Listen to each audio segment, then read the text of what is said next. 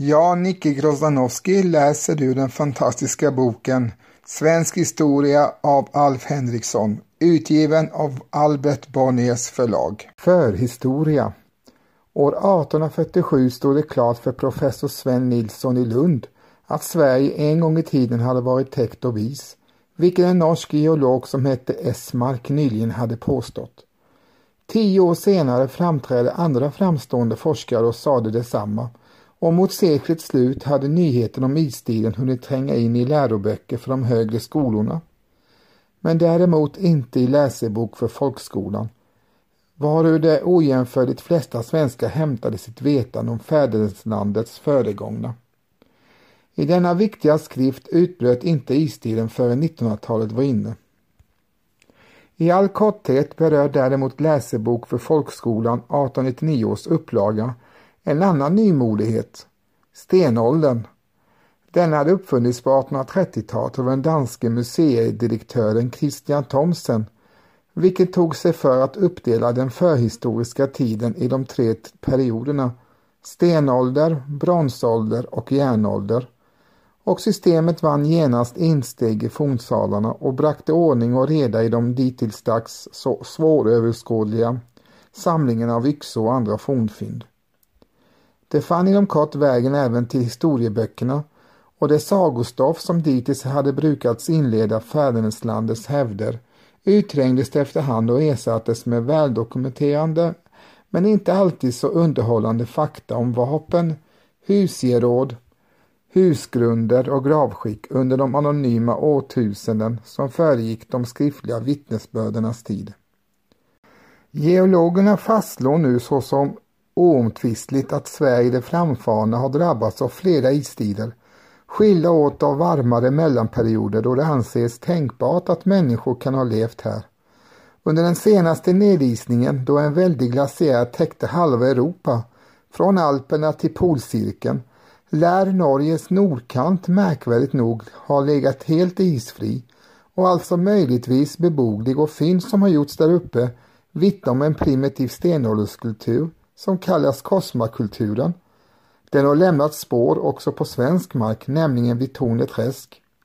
Det finns forskare som säger att kosmafolket var Nordens äldsta invånare och en sak som tyder på det är att de möjligtvis kan ha rätt är de märkliga förhistoriska djurbilder som finns inristade och målade på berghällar och fjällvägar i Norrland och Nordnorge och kanske är de jämnåriga med den mera berömda sydeuropeiska stenålderskonsten från grottor i Frankrike och Spanien.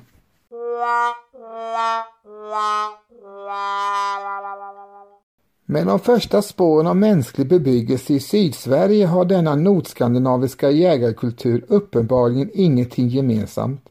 Den sista istiden anses ha tagit slut omkring år 6800 f.Kr då återstoden av den stora iskakan klövs itu någonstans uppe i Jämtland och vid det laget kan invandringen till Sverige från söder ha varit igång rätt länge.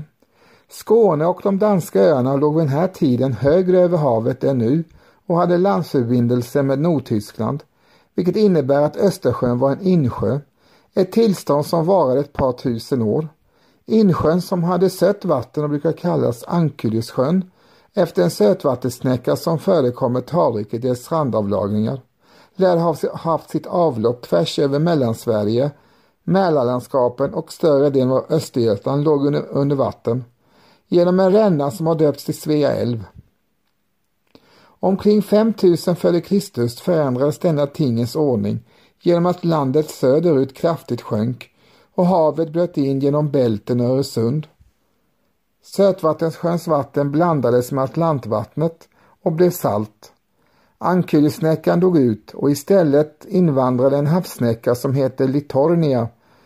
Den återfinns överallt i den tidens avlagringar och har fått ge namn åt den salta innanhav som i sinom tid utvecklade sig till våra dagars Östersjö genom den fortskridande landhöjningen norröver. Tidsskalan för alla dessa skeenden uppgjord i vårt århundrade av den geniale forskaren Gerard de Geer är inte alls så omänsklig som geologiska tidsbegrepp brukar vara. Det finns gott om sydsvenska och västsvenska fornfynd från Ankylus tid, inte blott varjehanda vapen och flinta, utan också harpuner, juster och medkrokar av ben samt boplatser med avskrädeshögar, vilka man kan utläsa att man åt mycket gädda och fågel samt en och annan kärrsköldpadda. Klimatet var med andra ord rätt hyggligt och det förbättrades ytterligare under litoniatiden som utökade matsedeln med ostron och hummer för kustborna vid Kattegatt och Öresund. Hjortar och vildsvin strövade omkring i Uppsveriges ekskogar. Det växte vindruvor i Sörmland och åkerbruksbygderna i Skåne och Västergötland måste ha varit förhållandevis välbefolkade. Inemot år 2500 f.Kr. började man där uppföra väldiga monument som helt visst krävde god tillgång på arbetskraft i likhet med Egyptens pyramider, vilka är blott ett par hundra år äldre än våra äldsta eh, svenska dösar och gånggrifter. Omkring år 2000 f.Kr. upphörde man här uppe att bygga sådana aristokratiska mausoleer och vid samma tid erövrades Sverige av ett ny civilisation och kanske också av ett främmande folk bärande av någonting som arkeologer brukar kalla båtyxekulturen. Så heter den därför att de gravar som markerar dess väg innehåller båtliknande elegant slipade stridsyxor av grönsten, ofta slaviskt kopierade efter yxor av metall från Mellaneuropa, där bronsåldern redan var inne. Erövrarfolket i fråga, om det nu har existerat, anses ha infört hästen, eventuellt också hjulet i landet. Säkert är att båtyxekulturens bärare ägnade sig åt åkerbruk och boskapsskötsel och trängde undan jägarna och fångstmännen från nästan all odlingsbar mark i södra och mellersta Sverige.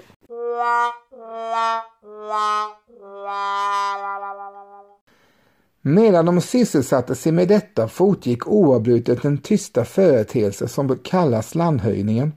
Mer och mer av Bohuslän och Halland Kalmar län, Östergötland, Mälarlandskapen och Norrlandskusten steg upp i havet. De danska sunden grundades upp, vattnet öster därom blev mindre salt och Litorniahavet förvandlade sig sakta till Östersjön, som i det stora hela hade hunnit anta sin nuvarande utseende på Mose tid eller i Agamemnons dagar, det vill säga omkring 1500 f.Kr. Denna tidpunkt bildar händelsevis också gräns mellan stenålder och bronsålder i vår del av världen. Om bronsålderns materiella kultur är förbluffande mycket känt genom en stor mängd fynd från Danmark och sydvästra Sverige. I museerna finns inte blott vapen, kärl och smycken med sköna former och utsökt ornamentik utan också en del kläder som bevaras oförmultnade genom årtusendena Konserverade av torvmossans humussyror. De ger ett klar bild av hur folk gick klädda i dessa avlägsna tider. Att samhällsskicket knappast var demokratiskt kan man med stor säkerhet sluta sig till. Fynden vittnar om en lysande stormannakultur och om stora klasskillnader. Tydligt är också att den officiella religionen hade en stark ställning. Den tycks ha varit någon slags soldyrkan och man har hittat rätt många kultföremål. De berömda bronsålderslurarna av vilka framförallt Danmark äger väljudande exemplar av brukar också betraktas som religiösa utensilier. Fantasieggande hälsningar från bronsåldern utgör vidare de hällristningar som finns på flera håll i Sverige, framförallt i det bohuslänska Tanum och i den stora Kiviksgraven i Skåne med sitt myller av skepp, hästar, vagnar, plogar, soldjur, och mänskliga figurer är de olyckligtvis oklara både till sitt syfte och till sitt innehåll så att de exempelvis är omöjligt att veta hur de bronsåldersbåtar egentligen såg ut som listan alltid avbildar med dubbla kölar och stävar.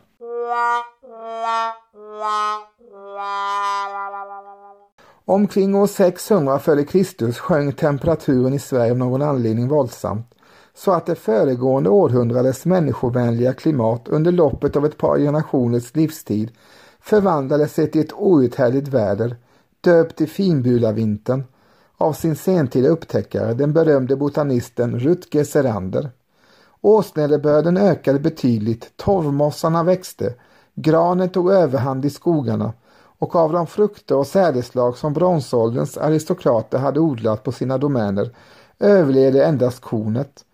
Allt ifrån den tiden blir fornfynden i hela det nordiska området påfallande glesa och anspråkslösa för ett halvt årtusende framåt.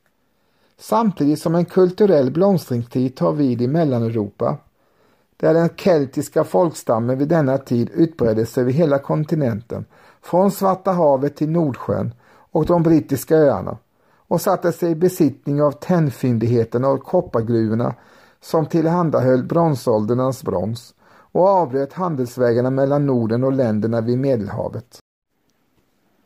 Ni har precis hört mig, Nicke Grozanowski, läsa ett stycke ur den fantastiska boken Svensk historia som är skriven av Alf Henriksson och utgiven av Albert Bonniers förlag.